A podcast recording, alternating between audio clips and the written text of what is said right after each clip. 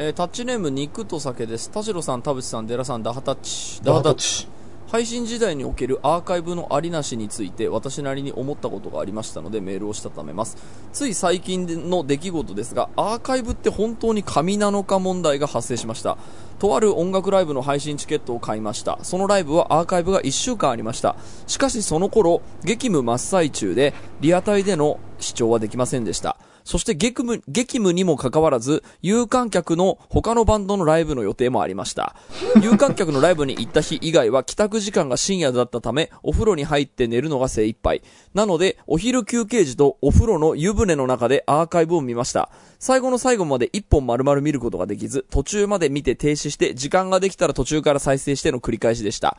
アーカイブがあるにもかかわらず不完全燃焼なのが否めませんでした。そこで考えました。アーカイブがあるから時間の使い方を間違えたのではないかと、そして想像してみました。もしこの配信がアーカイブがなかったら私はどうしたのかと、えー答えは簡単でした。配信ライブといってもおよそ2時間、その日のその時間帯を確保できるかどうかです。現に有観客のライブには行っているので、その分の仕事を調整してます。なので、配信だからとか実際に、えー会場に足を運んでるからの差ではなく、見たいコンテンツなら時間を調整して見ると思いますし、えーそこまでして見たいコンテンツじゃないなら見ないと思います。そしてもし、仕事の調整ができなかった場合は、見、見ない選択をしてると思います。見れないではなく見ないです。話を戻しますが、この配信ライブがアーカイブなしだったら多分私はこのチケットを買っていないと思います。やはりアーカイブが1週間あったことが購入の決め手になっていたんじゃないかと。アーカイブとは私にこの配信チケットを買わせるための営業手法だっ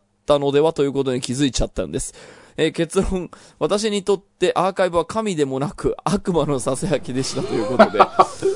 えーまあ、コロナのゲコロナも原因の一部だと思いますが、アーカイブがないとか、配信が時間通りに始まらないとか、悲しみが怒りに変わっていくのを見るのは辛いですね。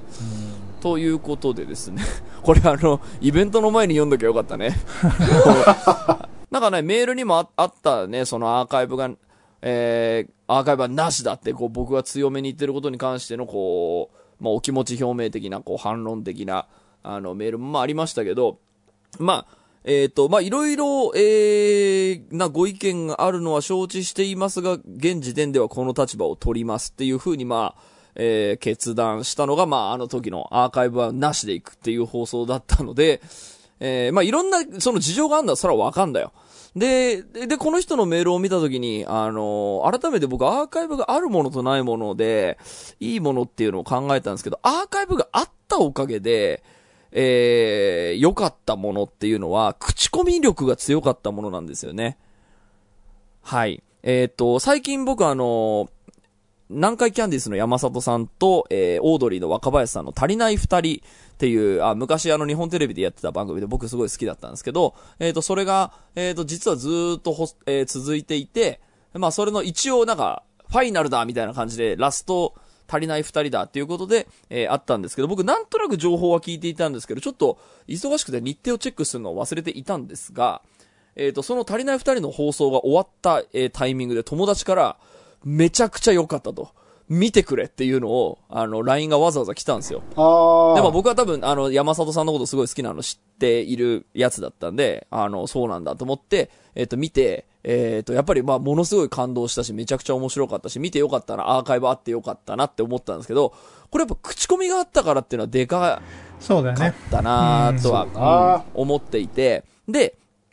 アーカイブがないっていうことも逆に口コミになったんです。去年で言うと山下達郎であり、藤井風であったり、あの、ないんだっていうことで、まあそれで僕藤井風のブルーレイ買っちゃったし。まあだから逃したら見れないっていうのはあるよね。そうそう。で、まあ、あのーまあ、だからっつってそのアーカイブ、音楽イベントはアーカイブなしの方がいいっていう立場を取るわけでは全然ないですけど、あった方がいい時もあるし、そのあった方がよく作用する時ってやっぱ口コミ力が強かった時なんですよね。あの、僕が去年電波組のあの、オンラインライブを見て非常に感動した時に、これは見た方がいいよって思って、はい。えっ、と、やった時にやっぱアーカイブ販売期間があったっていうのは、そうね。結構でかかったなと思っていて。キュレーションしがいがあるよね。見た方がいいよ、これ絶対勉強になるからさ、っていうのは、あの、アーカイブがあってもよかったなと思っています。で、タッチレディオの話に戻ると、あの、そんなにあの、最終回とかじゃないから。口コミもないよね、そんなに。そう、口コミもないよ。なんか、いや、せいぜいあったとして、なんか僕と田代さんが泣いてたとか、そのレベルでしょ？見られたくないよ、そんな口コミで。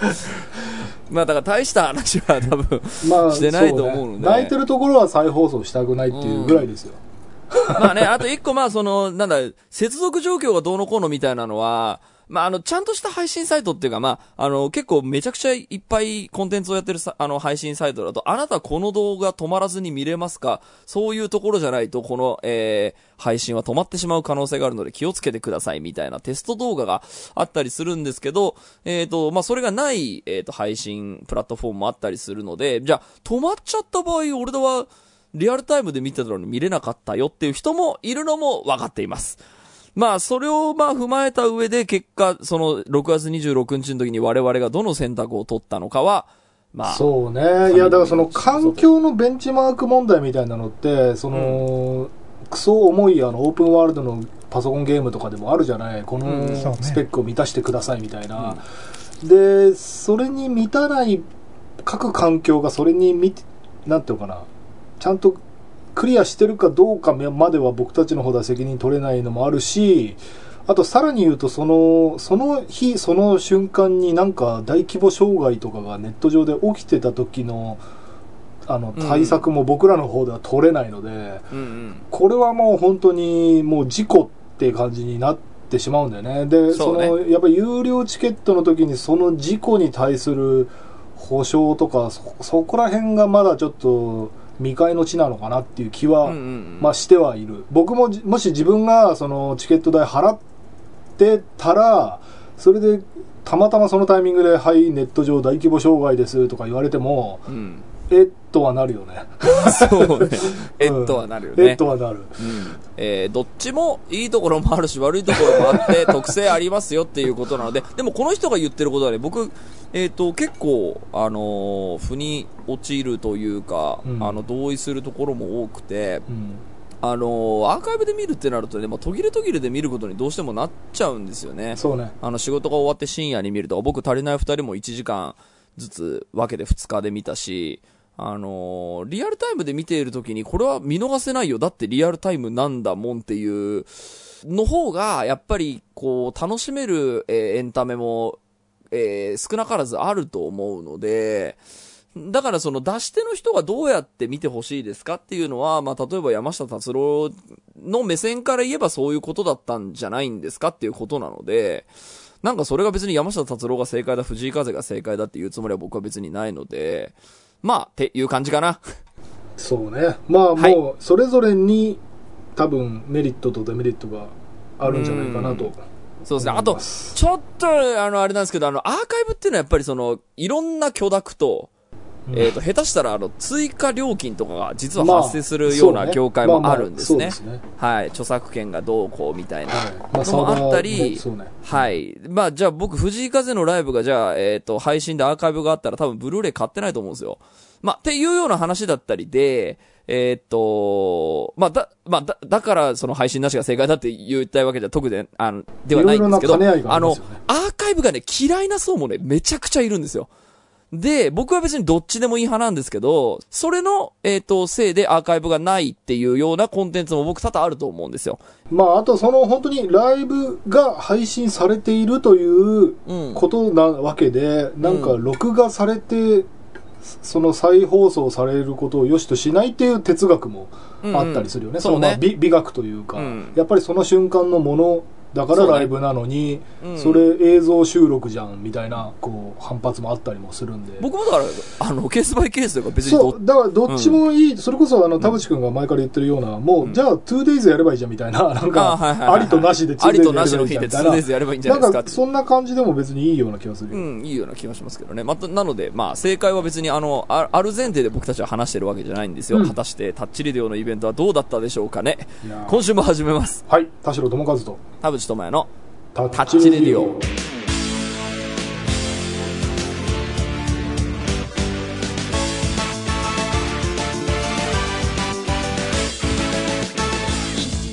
改めましてこんにちは田代智和です。改めましてこんにちは田淵智也です。この番組は作曲家田代智和とミュージシャン田淵智也がお送りする閉塞感ダハレディオでございます、はい。えー今週もですね、えータッチメールをちょっと読みながらいろいろ話を進めていければと思います。たくさんのメールいつもありがとうございますね、はい。えー今週も30分間あなたの閉塞感をダダハタッチ。ッチ田代智和と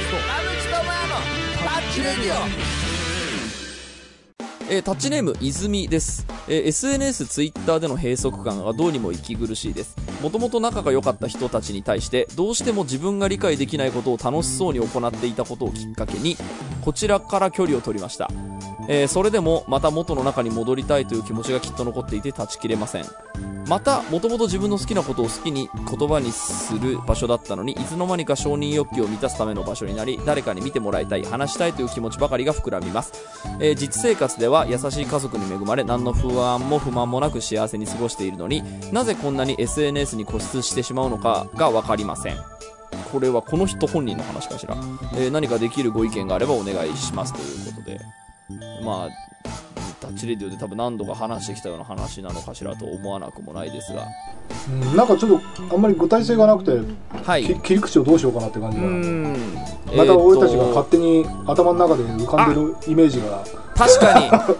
僕はもう偏見あの友達が友達があのコロナは風邪だ側の人間になってしまった。そして、えー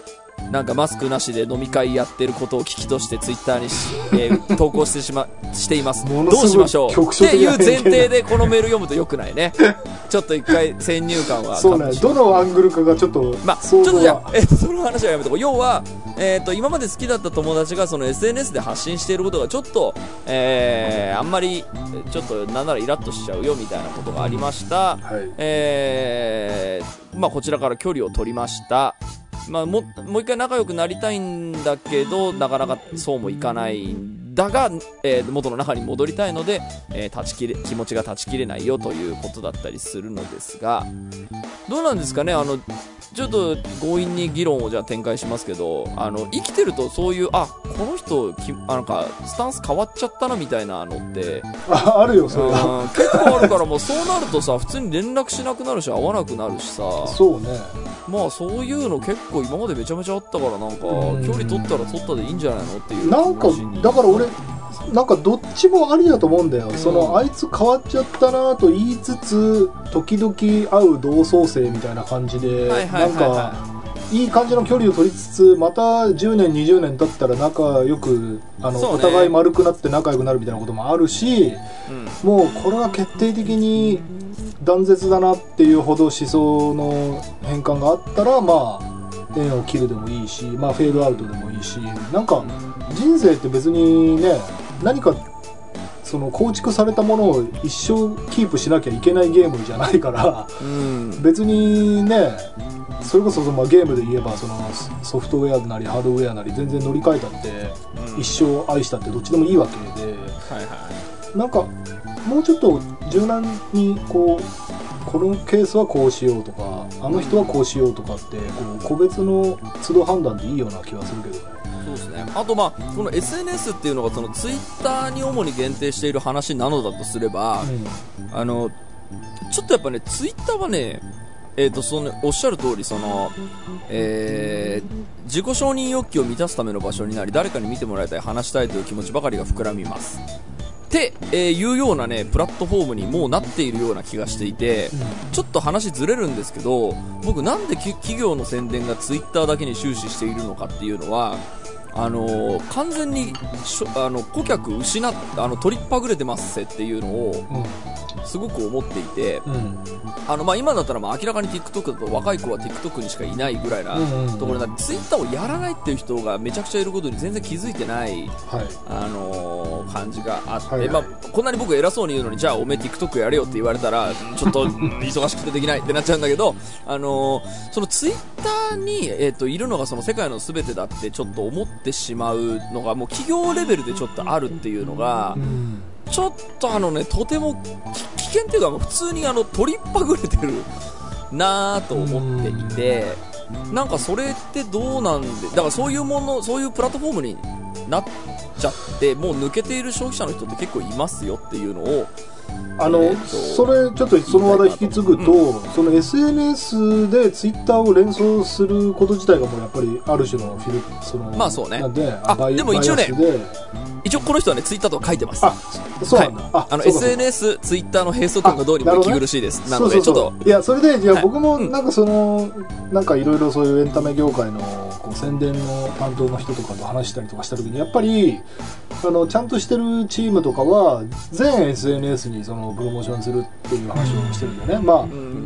もちろんインスタ TikTok、Facebook、Twitter なんかまあ LINE ライブみたいな,、なんかなんかそのとにかく全プラットフォームにアプローチしてそのそれぞれのユーザーが例えば5%ずつだとしても20個にアプローチすれば100%になるみたいなもう本当になんていうのかな住み分けが始まってるから1個だけやればいいみたいなのはもう終わ時代的には終わってるんだけど、なんか SNS って言った時にもうイメージしてるものがやっぱ人それぞれも違うんだよね。そうね。これあの多分テレビ番組みたいな話も近くてそのそれこそテレビ持ってないとか NHK 見てないから受信料払いたくないみたいな議論もそうじゃない。なんかその値段払うんだったらネットフリックス入るわみたいな、とかあのいやコスパ的にはアマプラの方が安いとか。もうその住み分けが始まっちゃってるので、はい、みんながこれを見てるみたいなものはもうないよっていうことなんだよね多分。そうですね。僕もだからツイッターしか主に見てないので、うん、あのインスタとか TikTok はあのそんなに頻繁に見てるわけではないし、まあ、情報収集のためにそのツイッター使ってるだけなので、まあ、ニュースとか見るのにね、うん、使ってるだけなので、えー、とあれですけどその友達とそのつながる場所みたいなその本来のソーシャルネットワークの、うん、えーと、システムでもうちょっと時代的には遅れてるような気しますけどね。そうね、うん、まあこれもちょっとどうこの人がどういう界隈で生きているのかがちょっとわからないのであれなんですけど、うん、あのツイッターをやめるっていうのも一つの手な気がするんですよね。もう見ない方がいいみたいなここに関しては、はい、で、えーとまあ、例えばその友達に関してもえっと、それこそさっき田代さんが言ったみたいにそのたまに会うみたいな感じでたまに会ってみる、うん、ただそれはツイッターを見てから会うんではなくてもツイッターをやめた私として、うん、えっと会うと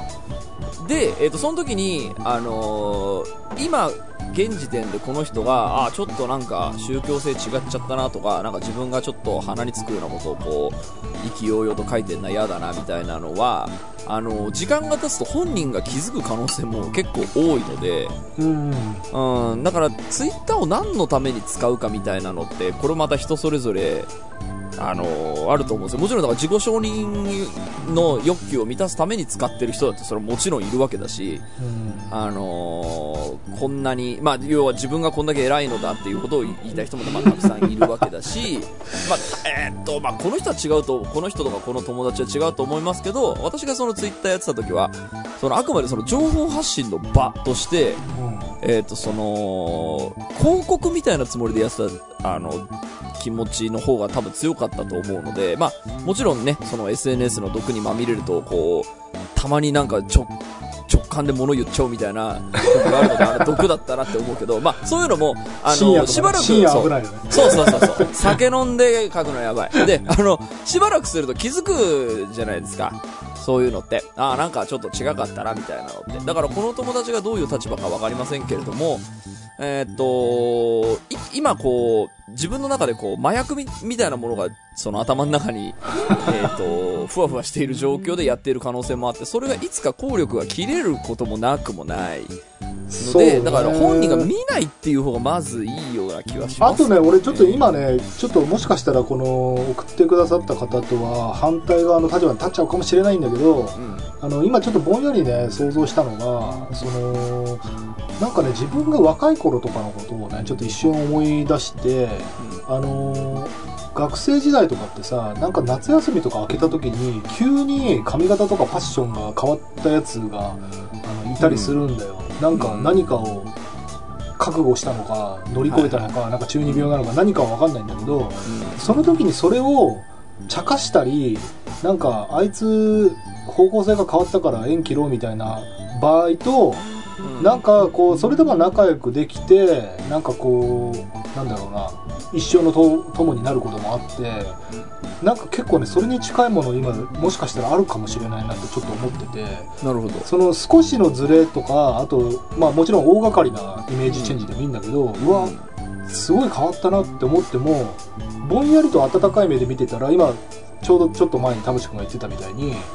しばらくしたらまた落ち着いたりもするし、ん。あの人それぞれさなんかこうこの閉塞感を打破するために髪の毛ショートヘアにしようとかなんか茶髪にしようとかっていうタイミングってあるじゃない？なんか人生で。こう急にファッションチェンジしたりとかさ、なんかそういうタイミングかもしれないなって思ってこう割と人類愛的な感じで温かい目で見てたら1年後に元に戻ったりすることもあるだろうしうん。あとはそのファッションは変わっそのなんだろう発信の仕方は変わったけど人間性は変わってないみたいなところではい。あのつながり続けることもあるだろうし。そうね。それちょっとあいいですか？私話うん。はい。聞き取って、あのぼ僕ね前もしかしたらタッチルードで話したかもしれずなんですがあの大学の時にまあだいぶ親友に近いような関係のやつがそういう風になったっていうのをもうその時 SNS なかった時代ですよ。あああったのか。僕はやってなかっただけかもしれないですけど えっとありました。でそれは何かっていうと、うん。テニサーに入ってうん。めちゃめちゃ飲んでると。えー、まあこれちょっと大きな声では言えませんけど、なかなかこう、一瞬で過剰な酒を、えー摂取するっていうようなことももう、日常のようにやって。当時問題になったんですねはい。えー、そういうのもやっている。あと授業に来ない。えー、同じ学部だったんですけど、はい授業に来ない。でも僕はもう非常にショックだったし、今、えー、大学生のじ自分に戻っても同じことを言うと思います。あの、普通に サークルにかまけて授業来ないやつ俺嫌いだし、あのーなその、飲み会でコールを振ることが、なんだろう。えーっと、サークル員の務めみたいな、いや、お前それテニスサークルだろ？テニスやるために入ってるだろ？みたいな、はいえーっと、ところはありました。はで、えーそこに関しては僕は普通に、えー距離を取りました。い、うん、で、えっ、と、もちろん、その、テスト前に何かその、もらってる、その、プリントをちょっと見せてあげるとか全然やりました。それは友達なので。はえっ、と、やりましたけど、基本的に距離は取ってたと思います。それは嫌いになったからじゃなくて、俺と、あの、俺の嫌なことやってっから、あんま見たくないなっていうので、えっと、だけど、やっぱり、えっ、と、今、じゃあ、この年になって、まあ、そんな頻繁に会ってるわけじゃないけど、えっ、と、会ったり、そう、会って話すことで盛り上がることの理由は、中学とか高校の時に話してたことと一緒なんですよ。うん。バンドが好き、音楽が好き、このライブ行った、このバンドはもっと売れるべき、みたいな、あのー好きだった頃のあいつっていうのはいるんですね。うんうんうんで、えっ、と、もちろんだから、えっ、と、今でもコール大好きなのかわ はわかりませんけれども、まあ、そういう要素がプラスアルファ大学の時にされてたとしても、その後会った時に、要は、あの、こっちからも、俺、あの時のお前嫌いだったよって言うこともないし、はいあの、普通に音楽の話できて楽しいやつだなで、えーっと、過ごせるっていうのもあるので、まあ、うーん、今の僕の話のエピソードから言うと、なんか一個新しい、あの人格が加わっただけっていうこともあるので、ねで、それが許せる場合は、えーっと、元の、えーっと、そいつっていうのが、えーっと、戻ってくる可能性だったり、えーっと、そもそも消えてないっていう可能性も大いにあるなと今思って今、うん僕のちょっと人生的なエピソードを言いましたけれども。そうね、はいなんかそういうちょっとおおらかな視点で見るっていうのも一つの解決策な気はしますよそうですね。だ当時普通に嫌でしたもん、俺。なんで授業来ないのついやって。わかるわかる なんで、なんでコール振るのって思う。いやそれこそね俺そのぼ貧乏バイトバンドマンだった時なんかは、その周りの同級生がもうバリバリこうボーナス出たから飲み行こうぜみたいななんかちょっと高い店行こうぜみたいな時に、うん。その界隈に行ったら俺あのエフェクター買う金なくなっちゃうなと思って付き合いたくないみたいなタイミングがあったのね、でなんかそういう瞬間って人それぞれ多分あると思うんだけど、うん。でもそこ別にそこにいちいち顔出すことが友情じゃないからそうそうそうそう。で別にそこの時期過ぎて今別に普通に仲良くなんかね、なんかの機会にあの一緒に話したりもするしなんか別にいちいちちょっとあいつ変わったから切ろうみたいな感じでどんどん絶縁していかなくてもなんかふんわりとしたボックスっていうのが多分あってね。あのと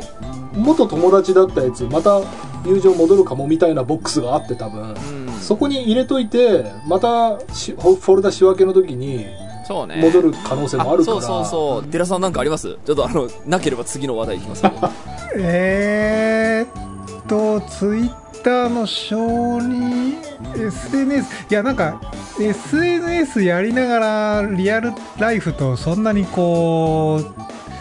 う、なんだろうな、重な重ね合う必要あんのかなって思いますけどね、ツイッターって要は別人格でやってもいいものなのに、うん。そのずっとリアルライフをリアルライフの延長線上に SNS もあってっていうことで言うと、なんか好きな人とずっとそこでもつながってないとそれを維持できないってこともないでしょうし全く新しい人間関係作るために SNS やるって割り切ればまあ SNS では付き合わなくていいかなってなりそうな気もするけどねそうですね。なんか、これ、なんなんでしょうね。その友達とは、その SNS で繋がって、えー、置かなければいけないものっていうのは、確かにまあ、あの、ミクシー時代から、なんかそういうのありましたけど、うんそれってね。今もそうなんでしょういや、だから、なんかグループ LINE 疲れみたいなやつそうそうそうそうだよね。で LINE もそうだでもよね。LINE はさ SNS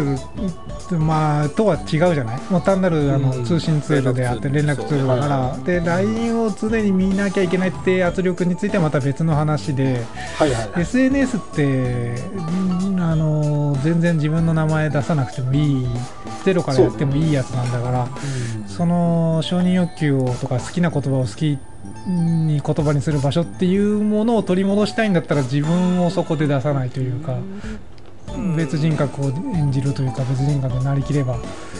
いいのかなあでもあれだよねそのなんかその承認欲求を満たすためのうん。表現をしている友人に違和感みたいな話、そうだからうん私ツイッターやめましたって言ってもその人たちからは見えないところに行っちゃって自分は自分でツイッターはやりたければやるやるしみたいな。なんかいやこれでこれであのそのその人を変えたいって言うんだったら難しい話じゃない？その要は自分が変わるのは簡単だけど相手は変えられないって。で相手を変えようって話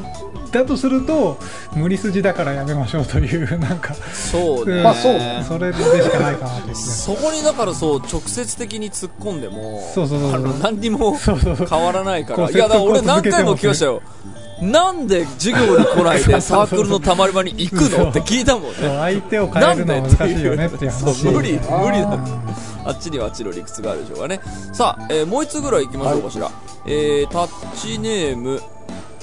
あれ？これも泉か。泉ですね。別の人だ。現在私は、もう、現在私は20代後半、結婚2年目であり、主人は、えー子供を欲しいという気持ちがあります。しかし、私自身は子供が好きではなく、むしろ嫌いかもしれないと最近認めつつあります。とにかく苦手なので、正直子供を授かることに積極的になれないです。今の生活に満足しているし、ある程度の自由がないと息苦しくなるので、このままでいたいです。しかし、その気持ちは主人にも話していますが、あまり重要視していなさそうで、どうして子供が欲しいのか対話を求めてみても、結婚して家族を持つものだからという感じ。えーおそらくそれが彼の理想の家族の形と思うことにしました。えーそこで自分自身、子供は産まないと強くは決断できずにおります。主人のためを思うなら産むべきだし、自分のことを優先させるなら産まないべきだし、えー気持ちは定まりません。この気持ちへの決着のつけ方に何かいい案があればおお話を伺いたいですと。いう、結婚と出産となるほどねまあ確かに人生がだいぶ変わるからねそうね。まあ、この、えー何個かあるファクターのうちの一つは、この方は20代後半だそうなんですね。で、結婚2年目であるっていうこと。どうですかね？でもその自分たちというかその友人とかまあいろんなね身近な例も踏まえると、そのすれ違いでまああんまりこれネガティブに聞こえたら申し訳ないんだけどそのすれ違いでご離婚された方たちもいいらっしゃいますし、あのーまあ、できるできないとかそのねまあ授かり物なんだろうでね。逆にその別に予定してなかったのにできちゃったみたいな人もいるしまあちょっと一概には言えないんだけどなんかね俺はこう本当にそれこそ授かり物っていうぐらいだから、あのーこうなったらこうしようみたいな計画というよりはなんかちょっと運を天に任すみたいな部分余地を残してもはいはい、かもしれないなとぼんやりこれでもさ、思ってます性生活においてはさ、うん。否認をするしないっていうだけでさ、うんうんえっ、と、もう、否認をしないっていう選択をする時点でさ、それを受け入れるってことになるじゃんね。あまあまあそうね。これ結構僕、あの、子供作る作らない問題って難しいと思うんですけど、あの、否認をしたまんま性生活を続けることも多分可能じゃない、はいはいはい。だから、えっ、と、子供が欲しくないって強く思ってる人って、いや、否認はするだろうって思いながらどうしても過ごしてしまうとまあ思うんですよね。そうだようん。で、あのー僕もでも田代さんと言ってることに割と、えっ、と、同意というか、あの、運に任せるっていうことでいいと思います。で、これはね、時の運っていう、ああと、なんだ、時に任せるのも僕いいと思うんですねうん。これあのこの方20代後半なので、じゃあ、今だったらそうかもしれないけど、じゃあ結婚5年目を迎えた時、じゃあ、えー30を超えた時にどうなってますかとか、35になった時どうなってますでしょうっていうのは、えっ、と、その都度その都度選択は変わっていいものだと思うので、ね。今決めることで、えー、と10年後の結論とイコールにするっていう必要は僕はないと思っていてそうね。うんなんか、あのーまあ、日本のその医療の、えー、とレベルからいけば別に40だって別に売れますっていうところまで、ね、技術は向上してるわけだから、まあ言っちゃなんですけどまだ猶予はあるっていうのはまあその単純に年齢だけっていうよりはやっぱりそのパートナーとなんか一緒にいることが何よりも優先であればその話はもう少し延期できるだろうしそのお互いのか家族像というかその夫婦像というかそれにものすごいもう近寄りがたい断絶があるなら、まあ、その前向きなご離婚というのも一つの選択肢だろうし、そうですね。だから話し合い結局話し合いじゃないかなと思うけど、だからもう一個出てくるのがやっぱマッチングの問題で、うん。その主人は子供には普通に欲しいと思ってる。それはいるだろうって思っている、で、えーこの方に関しては現時点ではいらないって思っている、まあ、これマッチング合ってませんよねっていう時にそれこそどういう結論にしますかっていうのは、あのー幅広い可能性があっていいと思っていて。それが別にご離婚でも別にそうそうそう。全然悪いことは全然ないグラデーションがあるから、うん、それぐらいなんかその人と一生を共にするっていうか、まあ、結婚する婚姻関係を結ぶっていうことはあの常にそのマッチング合ってるか合ってないかっていうのって、えーっと結構ちゃんと気にしといた方がいいいいかなと思っている、でしかもそれって普遍のものじゃないからそうですそうです。何年か経ったらまたどお互いに変わるから、そうそう。だからマッチング合わなかったとしても別に婚姻関係続けてたって別にいいし、うん。それはそれぞれの判断だと思いますそうそうそうがただその子供は産まないって思っている人もある日急に、えーっと子供最高っていう時はまあ来ることは全然うん子供ある。容易に、うん、逆もあるしり得うん、逆もあるなと思いますし、まあ、僕も、あのーなんですかね。こういろんなポジションを持って話してますけど、えー普通は子供を産むものだしっていうような同調圧力に関しては僕はあのあんまり同意しません。あのこれはもうお家柄とか育ってきたことがあるのかもしれないしまだ少子化の世の中ですから子供は産んだ方がいいっていうのはあるのかもしれないけどそれは知ったこっちゃないそうね。かなとまず普通っていう概念を言っちゃダメだよね。これが普通だからっていうのはそのそれぞれだぞそれぞれの事情だぞってそうですね。だから、あの、この方はやっぱ大人なのがすごい偉いなと思いますけど、まあ理想、あなたの理想はそうでしょうねと思うことにしていると。そうね。まあ立派だなと思う。だからそれぐらい彼のことをこう理解しようとしているんだと思うので、まあ全然良いかなとは思うんですが、そうですね。うん、ここのそのぶつかり合いが出た時にどう、どう解決するかっていうのが、やっぱり、あの、定期的な話し合いしかないような気がするんですよね。そうね。議論だって。うん、あ、いいですよ、ごめんなさい。はい。いやなんかその決て決定的な決別をしてる感じではないなさそうだからこれあのすげえめちゃくちゃベタな話で言うとよく超長期計画とさ中期計画とさ短期計画みたいな話あるじゃない？なんか3つぐらい目標を持っとくといいっていうその話にもしかしたら近いかもしれない。そのえっと、40歳の私どんな暮らしをしてるだろうみたいな想像と、なんかその、まあ、50代後半ばぐらいの私どんな生活を理想としてるだろうっていうのと老後誰とどんな風に過ごしてるだろうみたいななんか3つぐらいして持っとくと。もしかしたらそのなんていうのかな長期中期短期そのあじゃあこういうこの計画するんだったらこうだなみたいなね。うんこれあのよくあの住宅ローンを組む時にその話になるんだけど、35年ローンとか組むのに年行き過ぎると組めないんだよ。うん。うんそのなんか組むなら今だみたいな瞬間があって、はいはい。そのなんていうのかなそれが人生計画というものだから子供の有無だけじゃなくて、あのー何年かけて返すんだったら今ローン組むんだなみたいなタイミングっていうのが多分おのずとあってその短期中期長期の計画を一回考えてみるっていうのが意外と建設的かもしれない。そうですね、まあ、長い目で、ね、見て考えることもこのこの人のためにもなるかもしれないししねなんかねえーとまあ、男性でも女性でもやっぱよくあることだそうですけど、ね、昨日まで結婚したくなかった人が急に結婚したくなるとか、あのうん、子供いらないって思ってた人がある日急に子供が欲しくなるとか。そうね。よくあの芸能人とかでさ結構ご高齢になってからあの初初めての子供を作ったみたいな人とかの話もそうだよね。なんか割とやっぱり仕事でもう忙しくて、あの家庭を顧みなかったけどやっぱり今になってあの家族が欲しくなってみたいな、うんうん。なんかなんかあるみたいね。そう人それぞれいろんなそのそれこそ縁と運とタイミングがあるからね。まあいろいろ変わる自分をやっぱポジティブに受け入れるっていうこう準備はしといた方が僕いいとそう思うんですよね。ね。そう思うあの昨日までなしだと思ってたことがある日急にありになるっていうのってやっぱ人生す捨てたもんじゃないなって思うそうね。僕はだから海外旅行嫌いです飛行機嫌いですって言ったままではハワイであんなにウキウキお土産を買う未来はなかった確わけでしょ。本当ですよ。外国のお土産くれるレベルになっちゃったから。長生きしてよかったなって思うことばっかりですよ。その、やっぱね、20代の時はこう、いろいろ凝り固まってますから。あの、そう。それが、だから30超えるといろんなことが割とどうでもよくなってくるというか、まあ一回やってみっかみたいな感じに なって、あの、それは別にあの海外旅行だけじゃなくて、それこそだから、あの、まあ僕はだから結婚しても一人は絶対、あの、公表はしませんって言ってますけどある日急に、公表しろその方が社会のためだってなる可能性も全然なしではないかなとは思うので、まあ、あの時の流れによるっていうのは、そうねまあポジティブに受け入れてほしいなと思いますけどね。そうねまあちょっと一つあの一応釘を刺しておくとその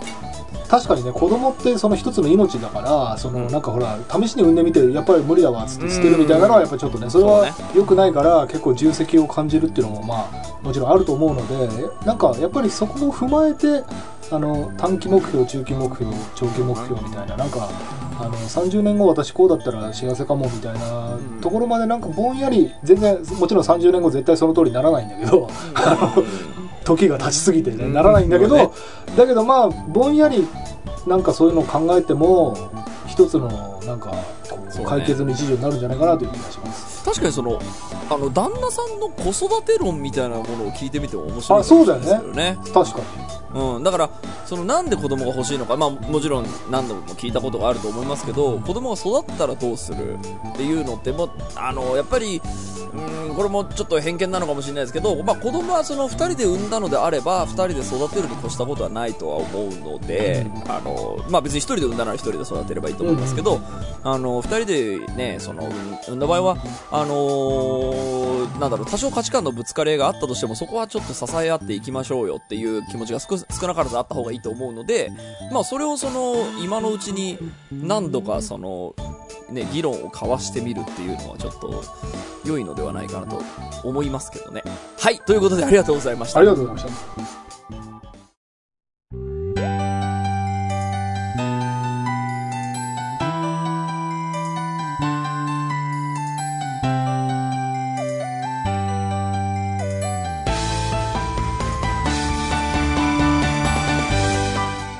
エンディングのお時間でございます。えー今週もありがとうございました。した番組のご意見、ご感想はブログのメールフォームよりお寄せください。タッチ2人に話してもらいたいこと大募集でございます。e メールアドレスはタッチレディオアットマーク Gmail.com、tacchiradio アットマーク Gmail.com でございます。えーオフィシャルツイッターの方もぜひチェックしてください。ということです。